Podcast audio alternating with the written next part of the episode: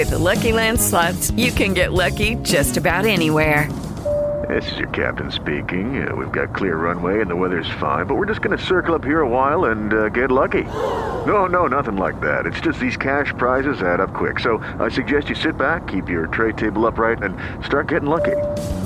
Play for free at LuckyLandSlots.com. Are you feeling lucky? No purchase necessary. Void where prohibited by law. 18 plus terms and conditions apply. See website for details. Hey guys, it is Ryan. I'm not sure if you know this about me, but I'm a bit of a fun fanatic when I can. I like to work, but I like fun too. It's a thing. And now the truth is out there. I can tell you about my favorite place to have fun Chumba Casino. They have hundreds of social casino style games to choose from, with new games released each week. You can play for free anytime, anywhere and each day brings a new chance to collect daily bonuses. So join me in the fun. Sign up now at ChumbaCasino.com. No purchase necessary. VGW. Void were prohibited by law. See terms and conditions. 18 plus.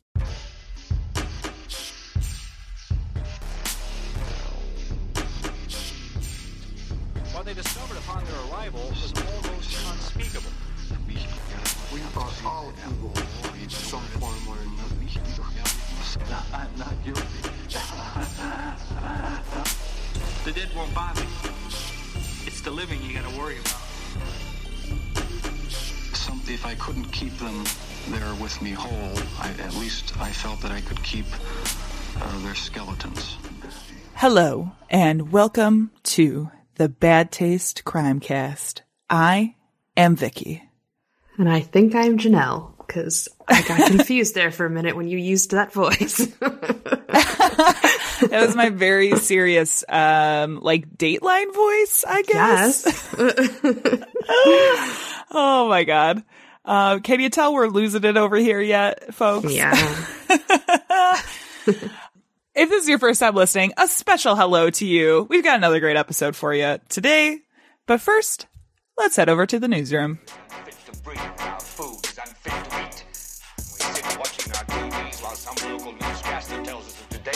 15 homicides and 63 violent crimes, as if that's the way it's supposed to be. We know things are bad, worse than bad. Our news today, Janelle, comes from the skies. Ooh, ominous. Yes, because it happened on an air- airplane. There is a woman um, who is claiming that a well-known pastor in North Carolina peed on her on a Delta flight from Las Vegas to Detroit. Okay. It is, yeah, it, yeah. Alicia Beverly has said that they were flying on a red eye flight. She had fallen asleep as most everybody did on the plane. And then she woke to a warm, wet feeling on her side. And when she looked up at eye level, she saw the genitals of this pastor. Okay. she screamed, got the attention of an off duty officer who was also on the flight and immediately restrained the man. And she knew, I mean, at that point that she had been urinated on. hmm She then had to wait for another few hours in wet clothes for the plane to land. When they arrived at the airport, the pastor was detained. He hasn't been charged yet.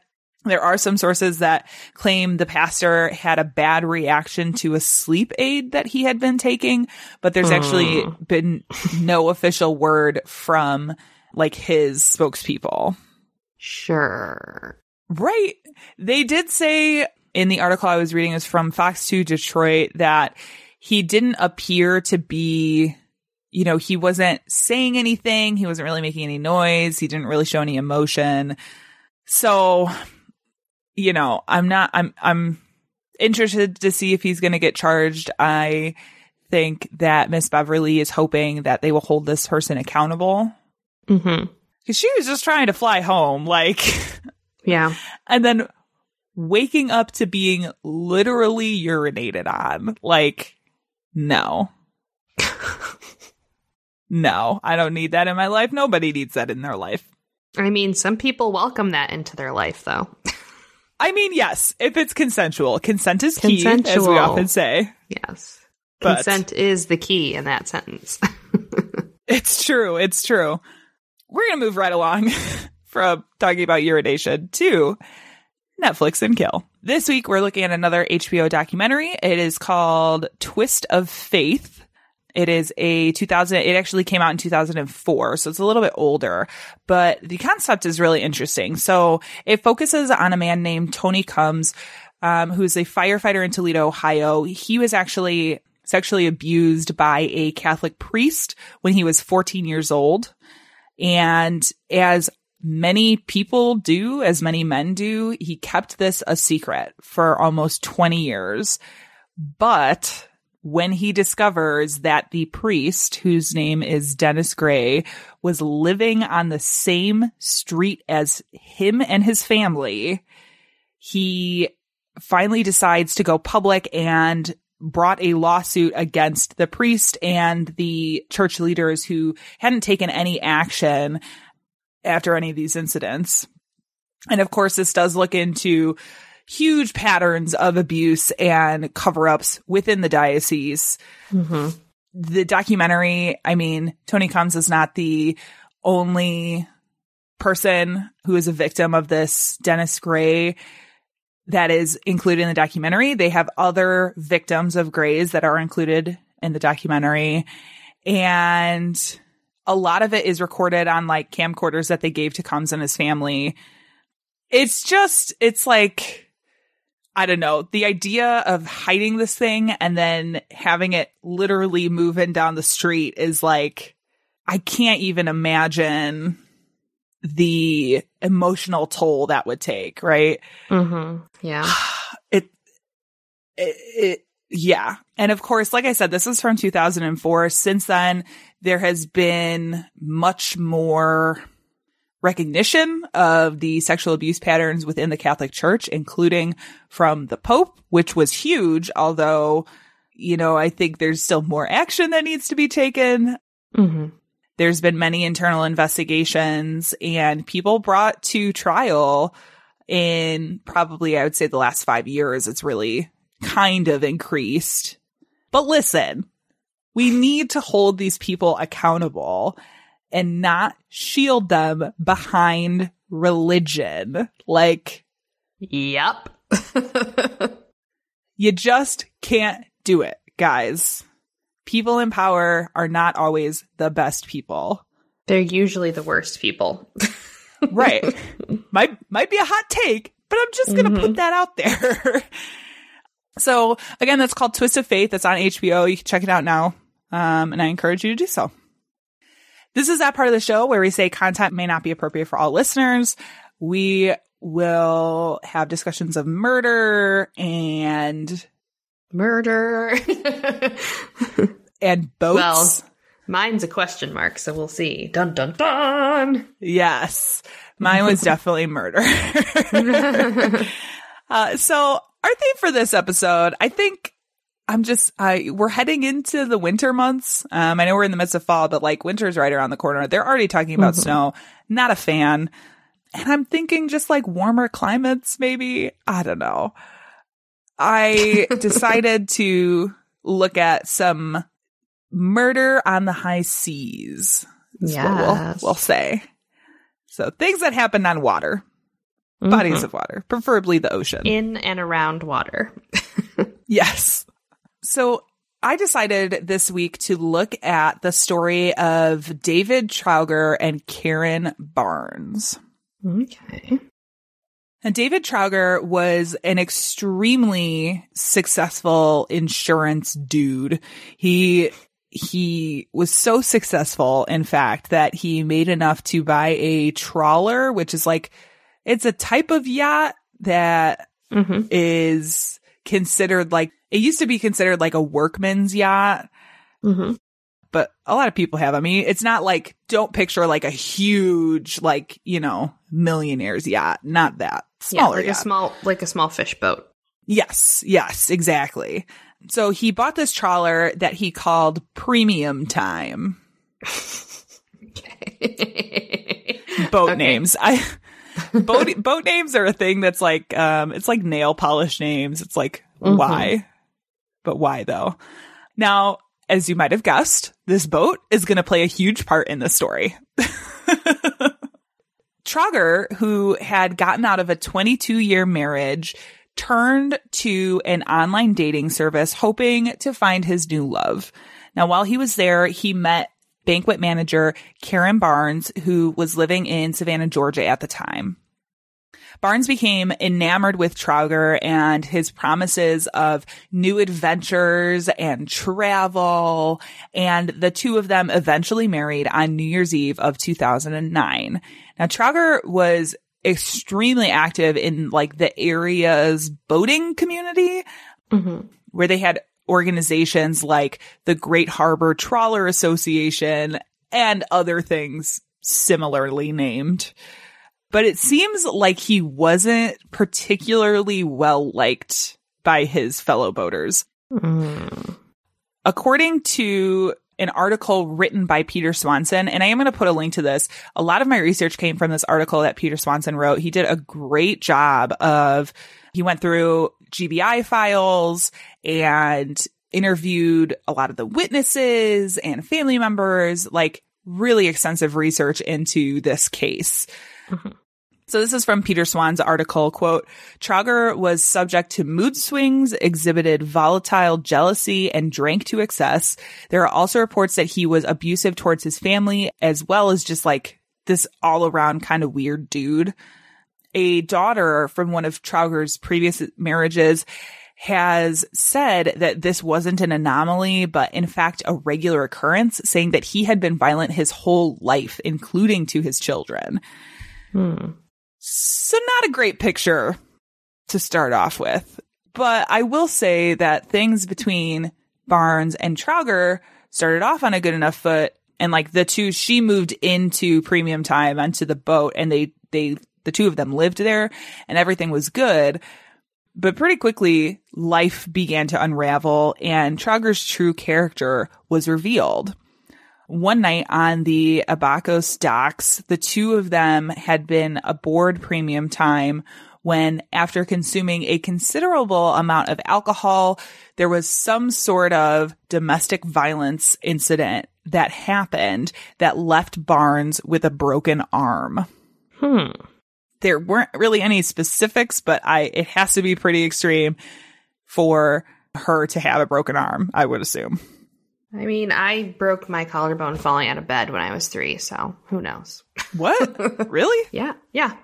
Are you I are you just super fragile? um no, I like full on fucking whipped myself off of the bed.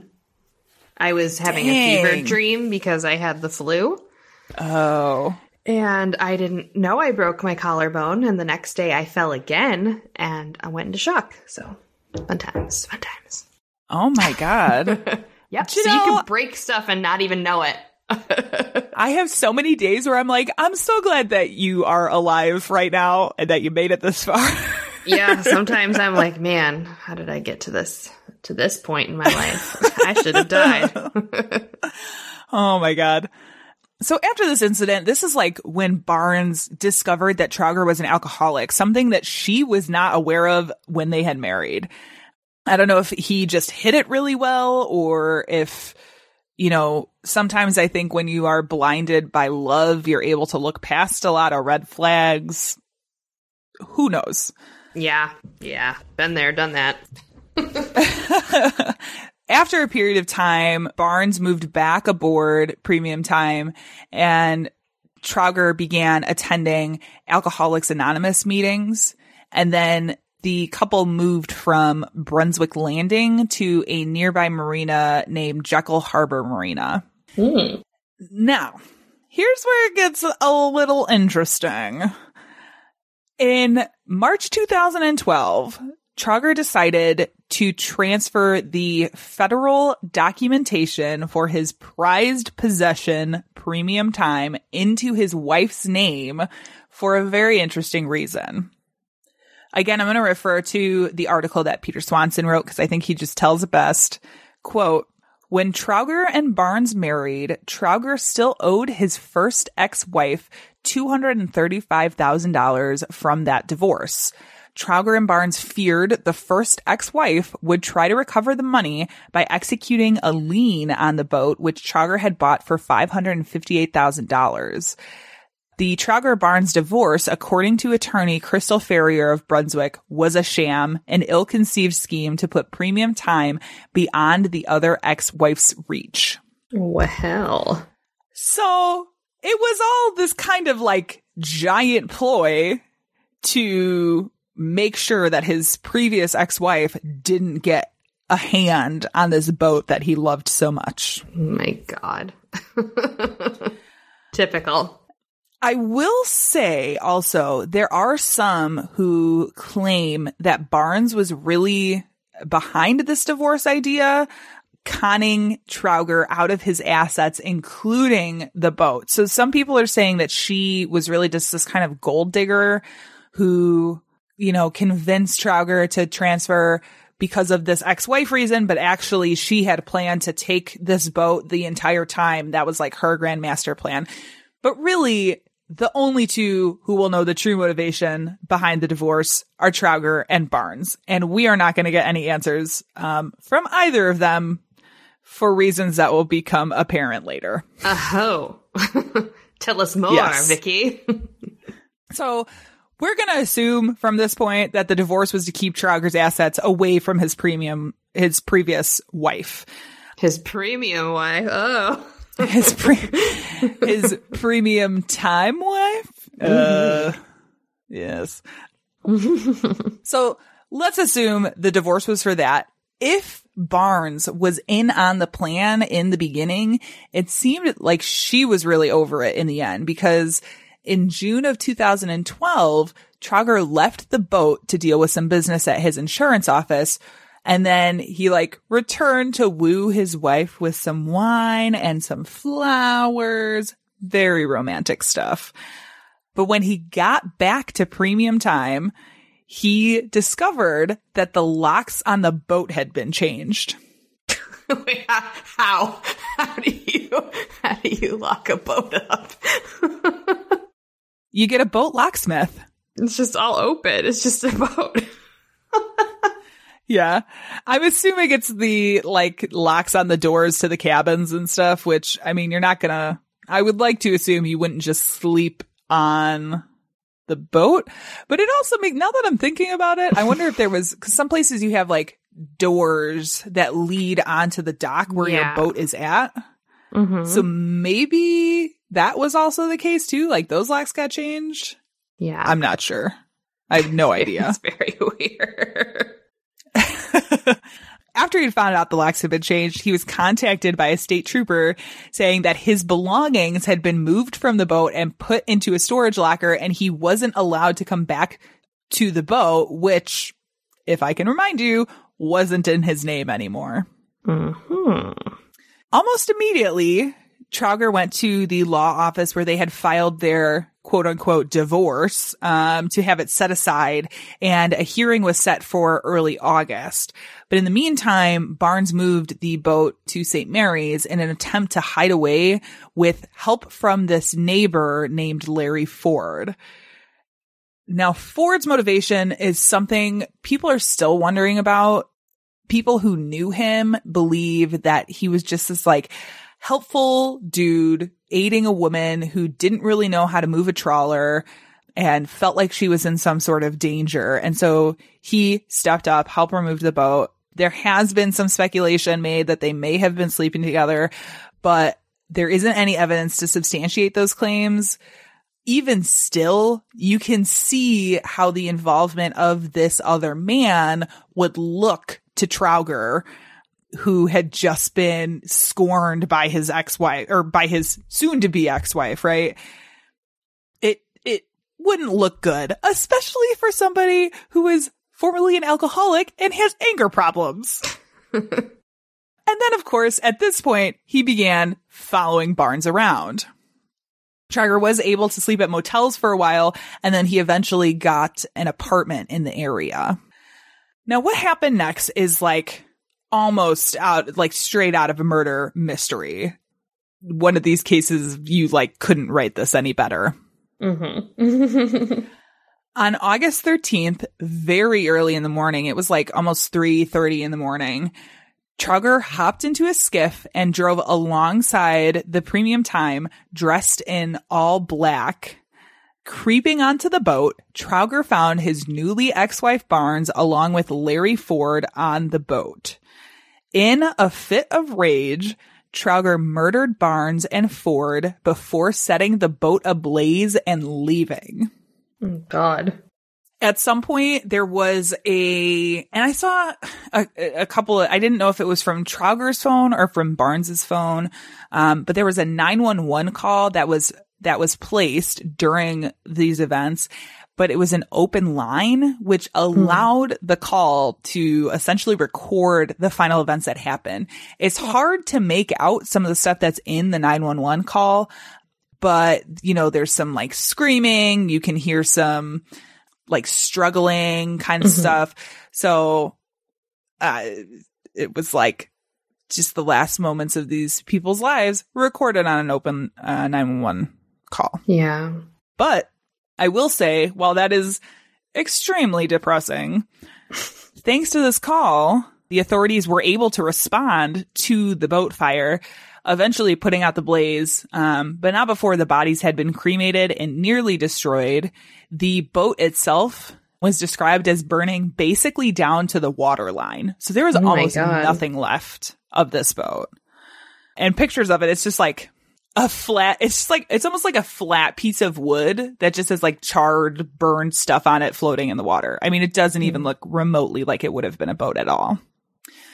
When the burning boat had been found police didn't know how many people were on board only that they had found some skeletal remains and they weren't sure if they belonged to one person or two people and they weren't sure who it was. So they sent those out for forensic analysis but of course, they immediately began looking into Trauger and Barnes when they discovered that the boat had belonged to them, along with Ford, who had been reported to be near the boat at the time of the fire. Upon further investigation, although to be honest, it didn't take a whole lot of looking, um, authorities were able to find court filings for the divorce pr- proceedings detailing allegations of stalking and claims that Trauger hadn't been paying his alimony. Mm. So they pulled the divorce records both for Barnes and for his previous wife. And immediately the rumor mill in town, everybody was talking about this being a case of murder suicide. So at this point, they didn't know they had these three people who were nowhere to be found. Two of them owned the boat and they had one, maybe two dead that they had found. They didn't know if it was Trauger and Barnes. They didn't know if it was Trauger and Ford, if it was Barnes and Ford. Like, they just didn't know. So, of course, they were looking for Trauger along with Barnes and Ford. And, you know, if only to like shine some light on the events that had happened upon the premium time. Three days later, they found him at his residence and police went and approached to arrest Trauger to take him for questioning, but he came out shooting, not oh, willing Oh, to go down without a fight. Yeah. He pulled his weapon, started firing on police, of course, Bruh. as they do. police started shooting back and they did eventually kill Trauger. Paramedics arrived on scene and began checking him out, but he, by the time they got there, he was already dead.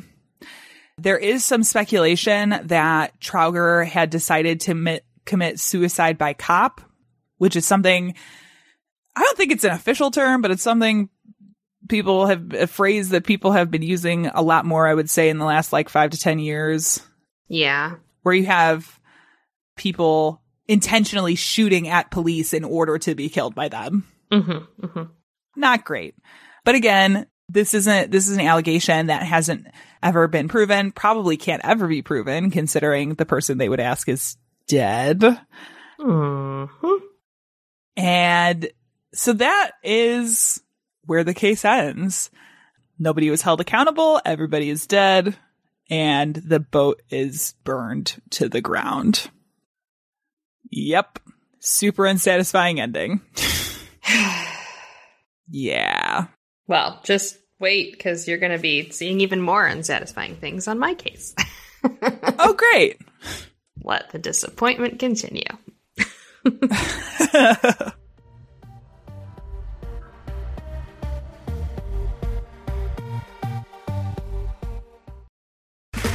okay, round two. Name something that's not boring. A laundry? Ooh, a book club Computer solitaire, huh? Ah, sorry, we were looking for Chumba Casino. That's right. ChumbaCasino.com has over 100 casino style games. Join today and play for free for your chance to redeem some serious prizes.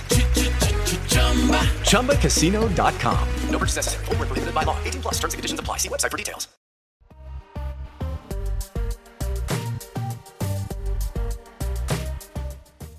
Well, as I said, utter disappointment is on the horizon. Disappointment is starboard. No. Oh my god. I wish I would have used more Bodhi language. I just don't know. know enough Bodhi language. no, I don't, you know, a tidbit. There she blows. Mm. Yeah. Does that, does that count? Sure.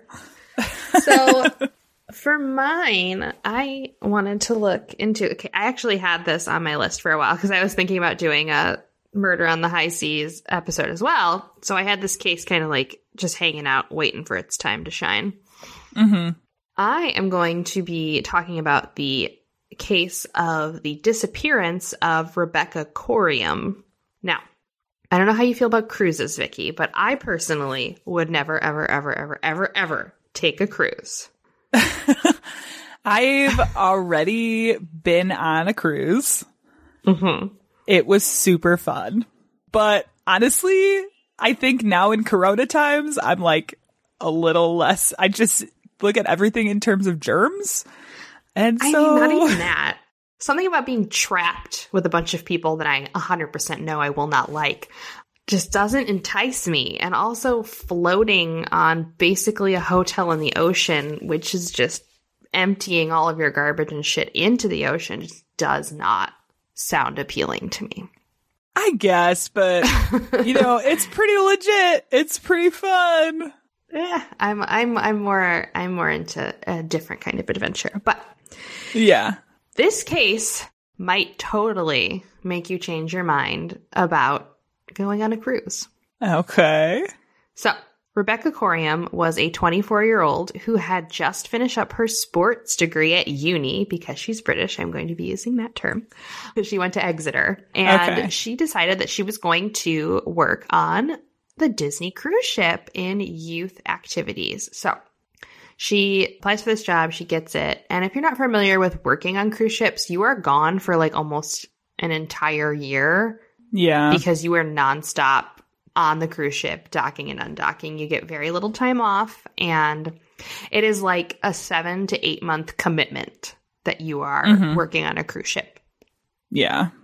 So, with the Disney cruise ships in particular, you have to like go to a Disneyland location and do a lot of training. So, she went and did a Disneyland training, and then she was put onto the Disney cruise ship called the Disney Wonder. Ooh. In May of 2011, she was on the Disney Wonder and they were en route to Puerto Vallarta and Cabo San Lucas. So it was a Disney cruise in uh, in and around Mexico. Hey, those are two places I went to. Oh, there you go. Uh, the ship housed 2,455 passengers and 1,000 employees. On Tuesday, March 23rd of 2011, Rebecca did not report for work at 9 a.m. She was called over the loudspeaker several times to no avail. No one had seen her, and she did not come to the front deck.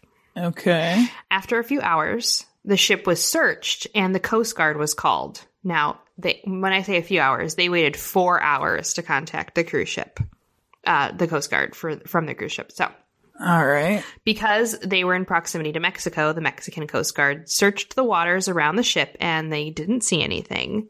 Uh, it appears that Rebecca Coriam simply vanished into thin air. Whoa. Now, her mother had received a message from her the night before via Facebook, and her mother had replied. And she grew a little bit concerned when Rebecca had not messaged her back, because usually she does it, even if she's working, within at least an hour or so. The cruise ship contacted the Coriams eventually, and they were flown out once the ship was uh, reaching the dock. But before the family was even able to make it out there, they luckily were able to get Disney to call the police. Okay. Now, the timeline on this is a little bit weird. So it all happened within like a 24 to 48 hour period in terms of identifying the authorities. So after four hours, they called the Coast Guard. After seven hours, they called the police. Okay. Them contacting the Coriams was also a little bit strange because they waited like a full 24 hours before they actually like let them know what was happening, Yeah. which I think is a little bit shitty. If you're calling the police and the Coast Guard, you should probably call the parents right away.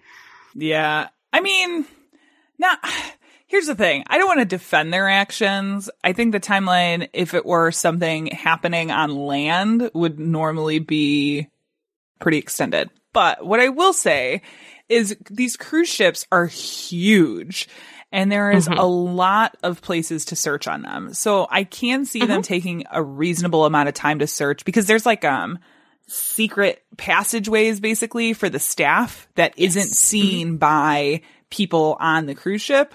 And like that would even be a lot to search. So I, I do agree though that if you're calling the police, you should definitely call the family like just before or immediately after that call is made. Yeah. Like that is. If you feel like it's necessary to call the police, you better fucking call their family.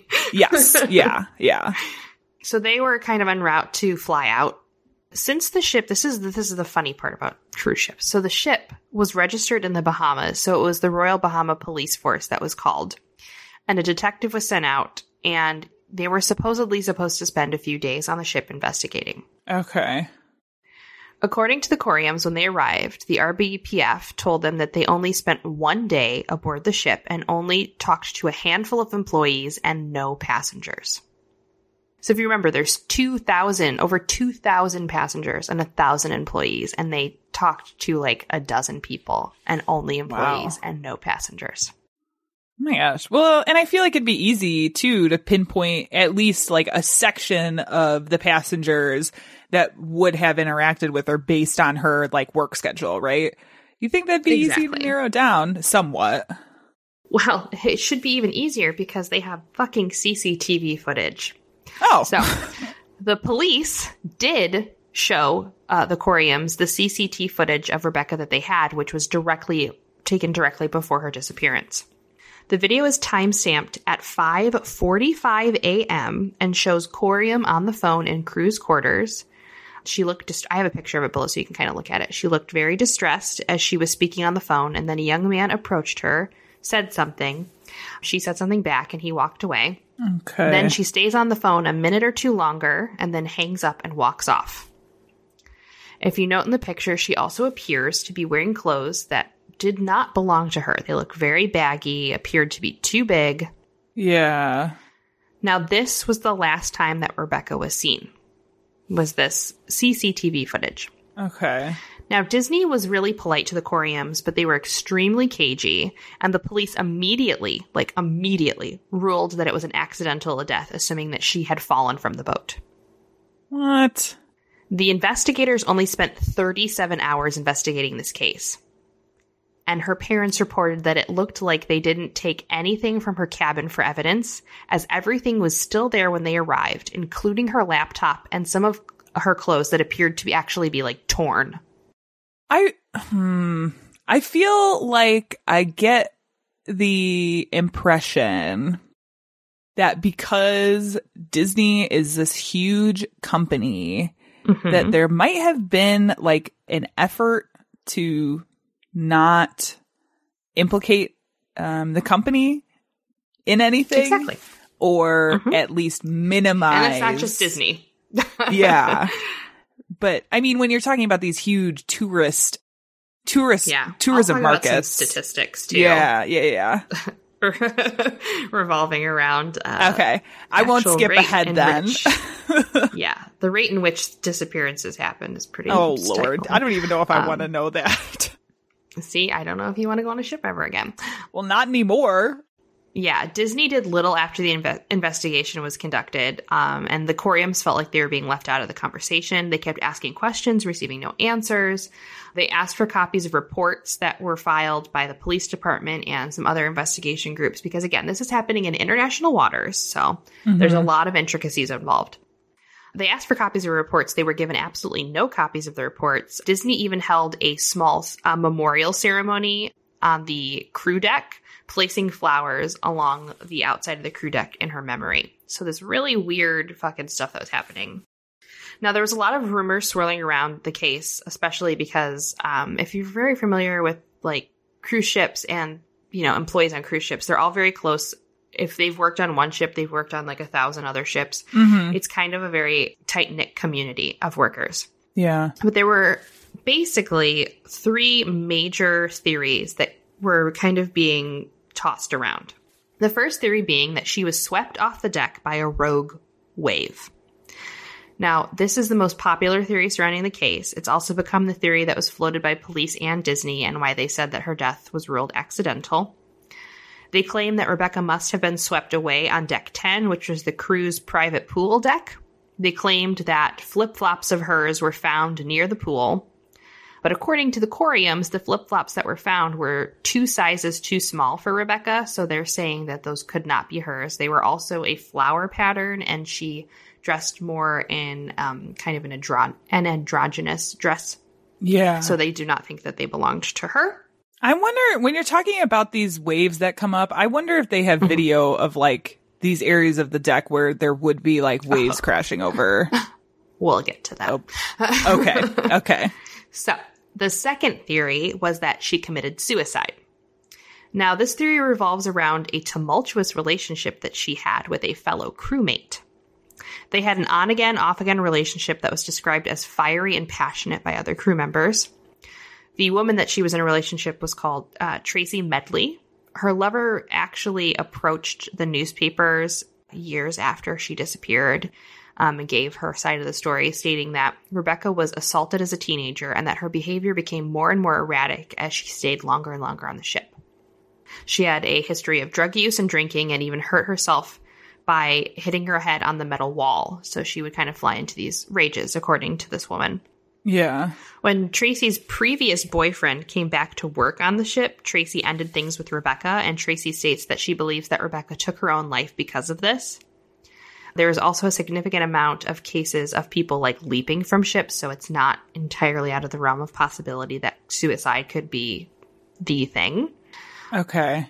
Now, the cruise industry does not admit to people jumping from the sides of ships, and they kind of do a really good job of keeping it out of the eye of the public, which we will hear a little bit more about. And then the third and final theory that is floated is that she was murdered by another crew member. Now, this is the most interesting theory, as there's really like not a lot of evidence, physical evidence of Rebecca being like anywhere on the ship, but it is one that is becoming more and more popular, even more popular than the suicide theory, because of some of the conversations that were had with other crew members, Okay. which we'll talk a little bit about because uh, newspaper in England did a very intense investigation of this case. Now, due to the lack of response from Disney and the case being closed extremely quickly, the Coriams decided to open an inquest in the UK. They also filed a suit against Disney, and Disney would eventually settle with them in 2015 for an undisclosed amount of money and under the condition that they are not allowed to speak about the terms or further the investigation at all. So they can never speak again about what happened to their daughter. Oh my god. No. let's go back a little bit. In October of 2011, a few months after she disappeared, the Guardian reporter Jon Ronson did an investigation of his own by purchasing a ticket on the exact same cruise ship.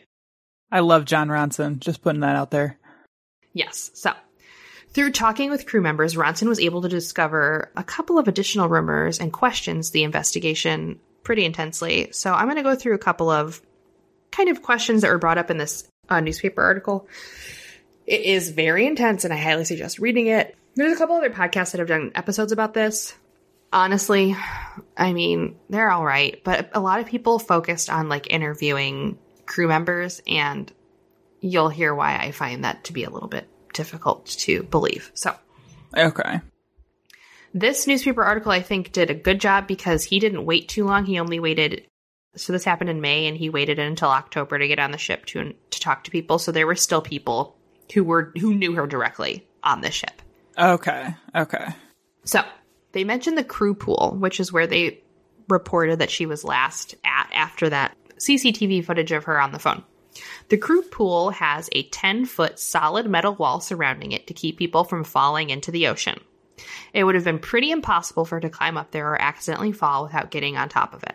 Okay. Secondly, crew members stated that there obviously was that love triangle between her, Tracy, and Tracy's ex. To uh, a couple of the crew members that he um, spoke with, they believe that this was a murder and that she was killed due to this love triangle. Now, uh, in regards to the suicide, so he talked to, to a couple people and kind of figured out some things. After talking to the Coriams and some crew members, it was brought to Ronson's attention that Rebecca had actually bought a trip to Disney Paris for her and her family to enjoy a couple months after her return from working on the cruise ship. So, this coupled with the Facebook conversations that she was having with friends and family kind of directly oppose that suicide theory. So, they say that the suicide theory really wasn't valid. Now, Disney actually sent additional CCTV footage to the FBI to be enhanced. This footage has never been released, has not been located, and was not seen by the Coriams. What? Mm-hmm. That's sketchy. So there's some lost CCTV footage. But also, why would they need to be sent to the FBI to be enhanced? Like, what are they looking at? What are they seeing? Yeah. Yeah, that's a good question. Yeah, according to another private investigator that Ronson talked to, it appears that there have may have been a sexual assault. Rebecca's clothing, if you remember in her in the video, along with her appearance in that footage, allude to a crime occurring. So if you notice, we we spoke about it. She was wearing clothes that looked like they were men's clothes, oversized, and not her style at all. Mm-hmm. She had also called the Disney cruise ship's head administrator, but was not able to reach them. She so she was like calling basically their HR person. Is that who she was calling, like in the footage? Like, is that the phone call that she made? She was actually talking to a friend in the footage, but it was right Okay, before okay. that that she had called the head of the administration of the cruise ship. Gotcha.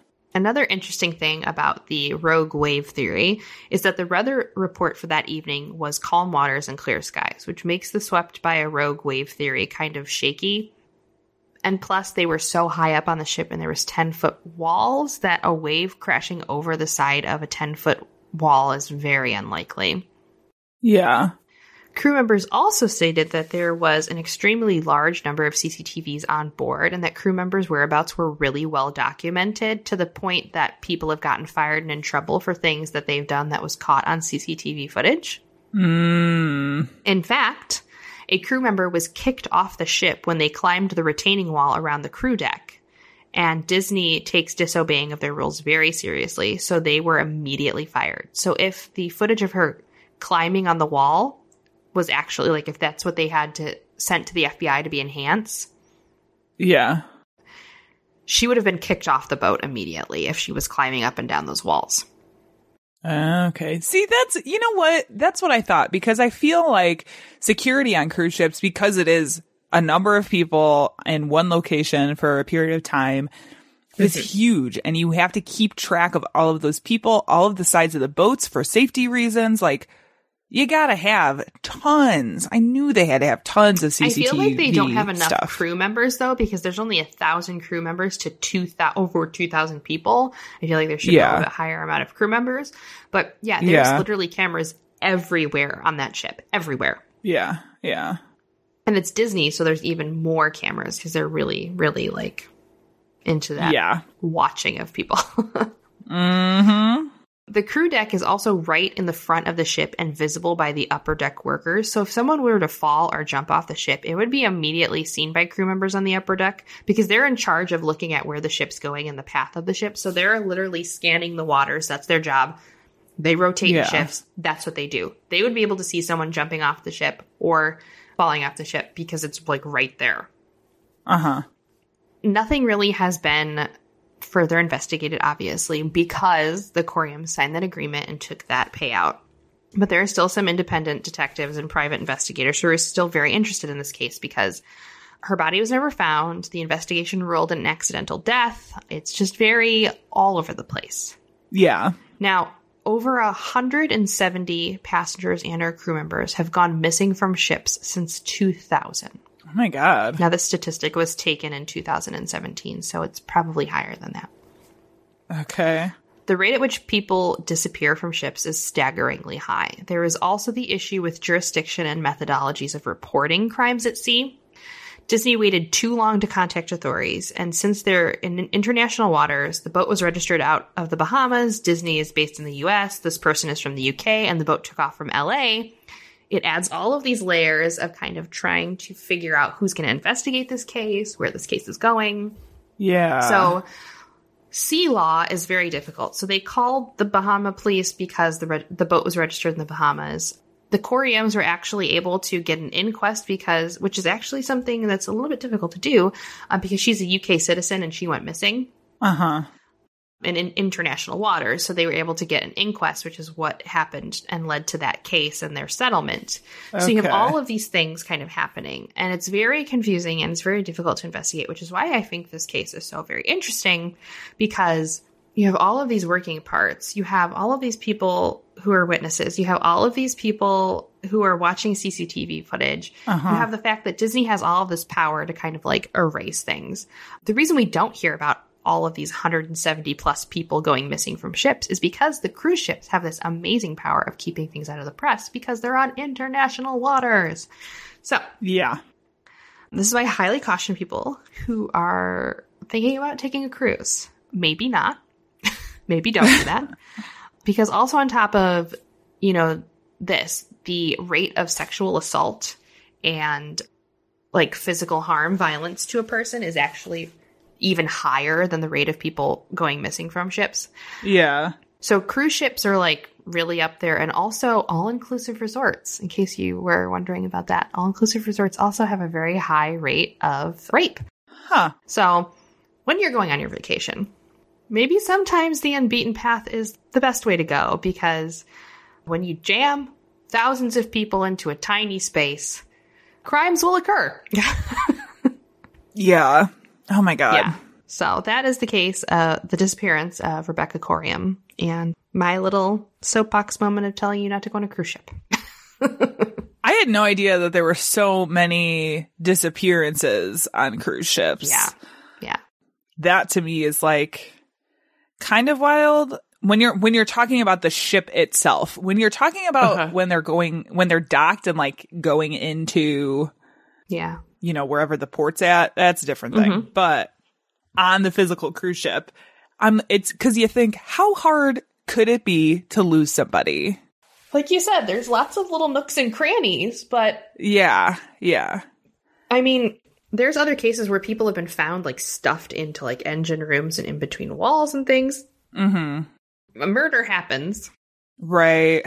And accidents happen and suicides happen. I mean, there was that case not too long ago where a person got crushed in underneath the elevator in a cruise ship. I don't know if you ever saw that. Oh. and I don't there think was I blood did. seeping Oh out God. from underneath the elevator door. So that was fun. Oh my god. Um, it was like a horror movie. wow. So again, cruise ships are bad, okay? They're bad. Yeah. I will also say I'm not surprised that this isn't something we hear about because we have to understand that the tourism industry is huge in some of these areas and they make a fuckload of money off of things like cruises and taking them to these destinations that solely rely on tourist dollars. Mm-hmm. And any negative story that might bring attention or might lead to any investigation that would shut them down for any period of time is like not great for their industry. Um, I mean, look, honestly, like look at what happened with COVID and how long they had to shut down the cruise ships. If you go, you got to be quarantined for two weeks. I can't imagine people are Mhm. spending money on that right now. You'd be surprised. and I think, I think that one, like the one, it was like one of the first boats that had a major COVID outbreak has been completely decommissioned. I'm pretty sure. So anyway, the point is there's a lot of dollars in this. And I think it's very Mhm. easy for people with a lot of dollars to cover up what they need to cover up. Just saying. Yep. Okay. Well, before you hop on a boat and get into a body of water, maybe Don't. check out, ch- don't, but also listen to this podcast. Hi, I'm Nicole. Sarah. Hillary. And we're the hosts of the Feminine Mistake podcast. Each month, we sit down with a guest to watch movies that are 20 years or older. And see how they hold up to today's modern feminist lens. Why do mermaids have such low self esteem? Why is it so funny when men take care of babies? What exactly did Jenny die of in Love Story? These are the kind of hard questions we ask ourselves on the Feminine Mistake podcast. The Feminine Mistake podcast, now available on Apple Podcasts, Stitcher, and Podbean. Do you guys think that was okay? Yeah, I don't know. We sounded kind of shrill. Really? Yeah, women's voices are just so grating on the radio. Yeah. Oh man, you're right. Yeah, I mean, have you ever heard those guys over at the Nerdist or last podcast on the left? I mean, they're just biologically more funny than we are. So true. Yeah. All right, Janelle, that has been our episode. Do you feel more nautical? Nah, nah. I, I don't like the ocean. I I stick to the rivers and the lakes that I'm used to. You know what I mean? Aw, don't go chasing what You're welcome. Um, having our 90s moment. Um, if Yes, you enjoyed always. this episode, you can find many, many, many more episodes just like this one at badtastecrimecast.com. There, you will also find links to our merch page, uh, where you can buy t-shirts and sweatshirts and bags and all sorts of fun stuff. Bags on bags on bags. Christmas is coming up. you gotta get some Christmas gifts. Get a They bag make for your bag. gifts. A bag for your bag for your bag. While you're there, you can also find a link to the donate page if you wish to support the podcast. It'll take you to Patreon where we got tons and tons of bonus content, random episodes, interviews with other folks. I don't know, lots of fun stuff. And you can get all of that just for as little as one dollar. A single Ooh. dollar. Other than that, I, do we have anything else? Nope, I think that's all she wrote.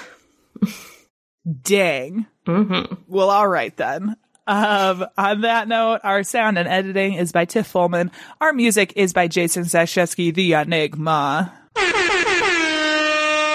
This has been the Bad Taste Crimecast. We will see you in two weeks. Um, ahoy there?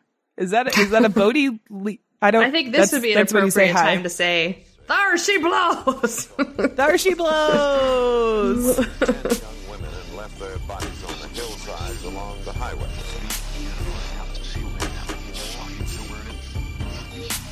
It was as if a wave of evil washed over this town. We are all bon voyage. Ah, see, that's the Bodie language that I needed. Yes. Bon voyage. Bon voyage. Damn. I'm really sad that you didn't think about that till now. Fuck. I tried so hard. I was like, what's the Bodie way to say goodbye? bon voyage. Fuck.